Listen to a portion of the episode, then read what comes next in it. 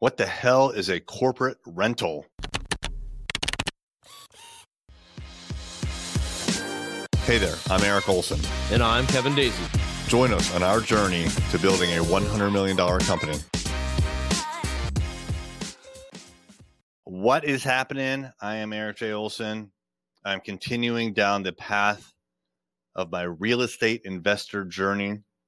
So, if you're not familiar with what I'm doing, I am actively looking for apartment buildings to purchase. So the, the units that I'm looking for are between 10 and 50 units, class B or A, probably B is more realistic. And the reason that I've targeted that is because like I, I only have so much financial wherewithal. Certainly the 50 units is beyond my financial means, but it's within my confidence level to go raise funds from people that I know very closely who believe in me enough to invest with me. So I'm looking at a whole bunch of deals now. Like I've looked at more deals in the last month than I have probably in my entire life. And it's because I joined a real estate investment club. We meet twice a week, and I'm just like, I'm just in it, man. And so I've been looking at these deals. And one of the deals that I came across in Norfolk, which is the area that I live in, I'm familiar with Norfolk very much. I've lived here for 25 years. So when I came across this deal, I was like, ooh, that looks really nice. And so I contacted the listing agent and I got more information. And during the first call, he's like, Oh, hey, Eric, by the way, you're going to see like two sets of numbers. One's like your traditional rent and one's your corporate leases. Do you know about corporate leases, Eric? And I'm like, uh, no. And basically what it turns out it is, is a corporate lease is it's like an Airbnb short-term rental, but with a 30 day minimum, right? So you can do like, say like an Airbnb or, you know, with short-term rentals in general, you can have like a one day lease. You can have a requirement where you will only lease it for, say, two days, right, over the weekend, or three days, or a week, or a month. So I don't even know if a corporate lease falls into the short term rental definition technically. I think technically it does not.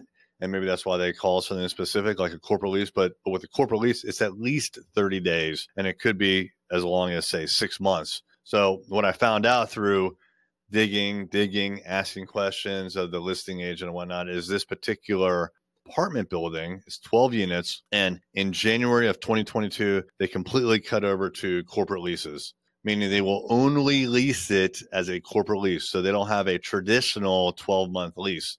And the reason that they've done that is because it brings in a lot more revenue.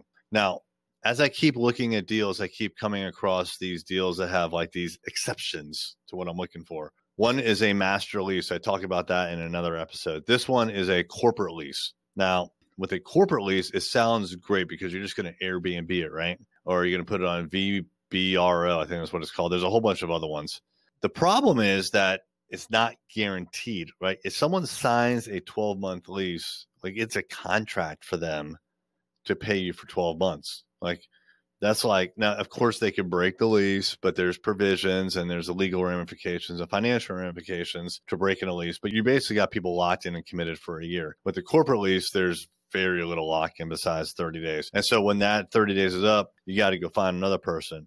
Now what you're relying on is hopefully the strength of the platforms the short-term rental platforms like airbnb to do enough marketing and create enough interest to fill your place up forever right? That's really what you're hoping for.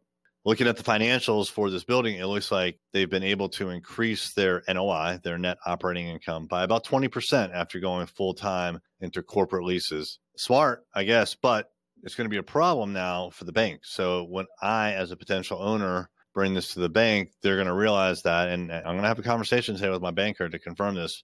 But it appears like the bank is not going to look at the short term rental or corporate rental amounts, they're going to want to know what traditional rents are, right? And there, there's a big risk here, and this is why the banks are like they're not going to like necessarily lend you the money based on the corporate leases, as far as I understand it.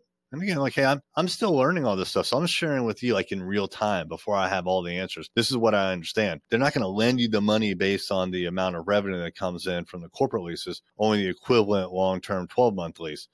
Now, here's why, and this is a concern for you, anyways, as a potential buyer or an operator of a corporate lease kind of a building. The city can change their laws on short term rentals without consulting you, basically. This happens all over the place. So, in my geographic area, Virginia Beach does not allow short term rentals. So if you own a place and you want to put it on Airbnb and you're in Virginia Beach, ain't going to happen. And if it does, they're going to come after you. You're going to be breaking the law. They're going to find you up the yin yang and they're going to shut you down. So in Virginia Beach, not allowed.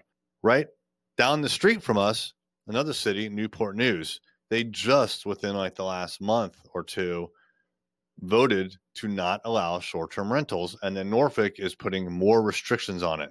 So if you buy a place with any kind of short term rental or like maybe corporate rental is a little bit different. Again, I need to like look into this and make sure everything is kosher. But the thing is like the city may not allow it.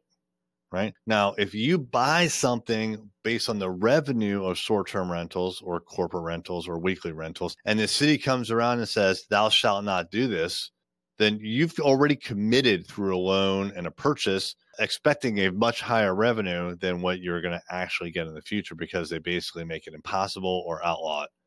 So it's concern, right? There's a movement actually. Like I just told you, like Virginia Beach shut it down, Newport News shut it down. Those are two really big cities around here.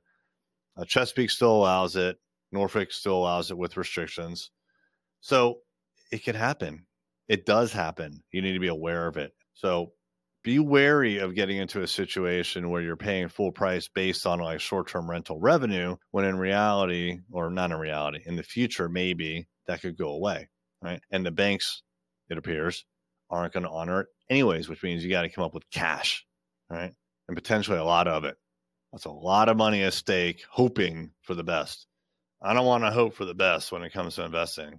I want to know what I'm doing. So I'm going to walk away from that deal.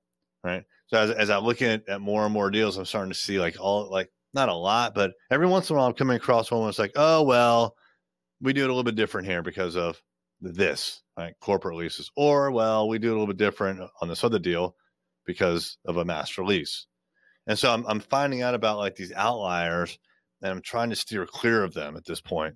I just want a normal deal. I just want a normal deal. Now maybe later I'll buy something as a normal deal and convert it to a short term rental. But that's my choice, right? And that'll be, you know, I'll benefit from the upside.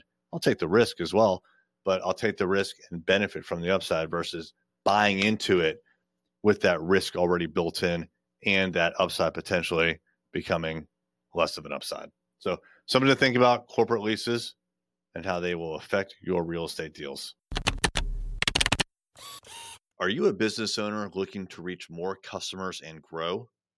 Array Digital is a world class digital marketing agency that partners with companies just like yours.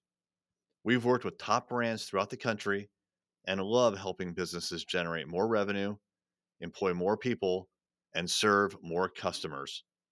Reach out to find out more about our award winning website design, SEO, advertising, and social media.